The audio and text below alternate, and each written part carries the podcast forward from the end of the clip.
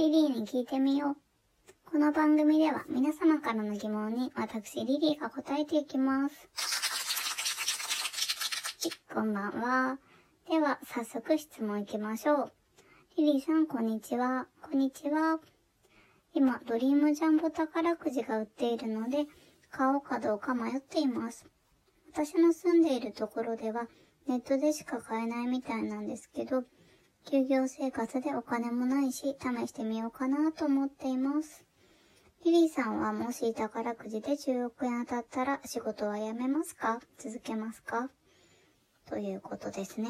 ありがとうございます。よくね、宝くじ当たったら買うとか、宝くじでも当たればなとか言いますけど、買わないと当たらないですからね。鶴瓶さんも CM で買わないという選択肢はないやろって言ってますからね。もし当たったら仕事、まず職場では内緒にしておきますね、当たったことはね。なんかたかられちゃったらやだしね。ラジオはね、続けたいです。どこでもね、続けられますので、それで引っ越ししたいですね。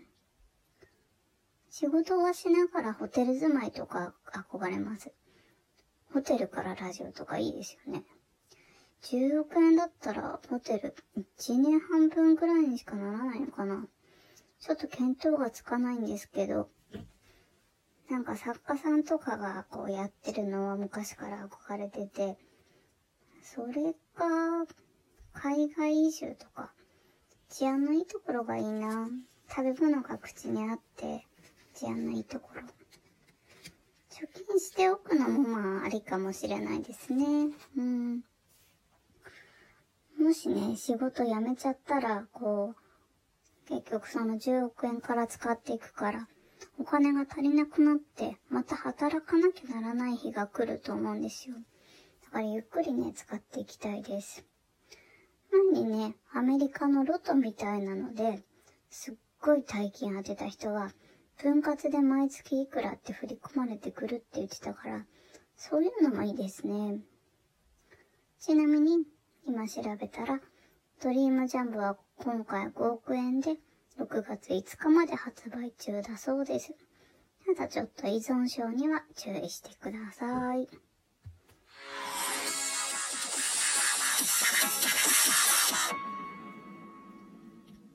さて、明日のリリーに聞いてみよう。では、朝は温度計の日について、5月14日温度計の日ということで、そちらについてお話しして、午後は韓国のイエローデーとローズデーについてもお伝えしていきます。ちょっとした触り程度ですけどね。あと、いつもの質問コーナーもあるので、全部チェックしてくださいね。メッセージお待ちしています。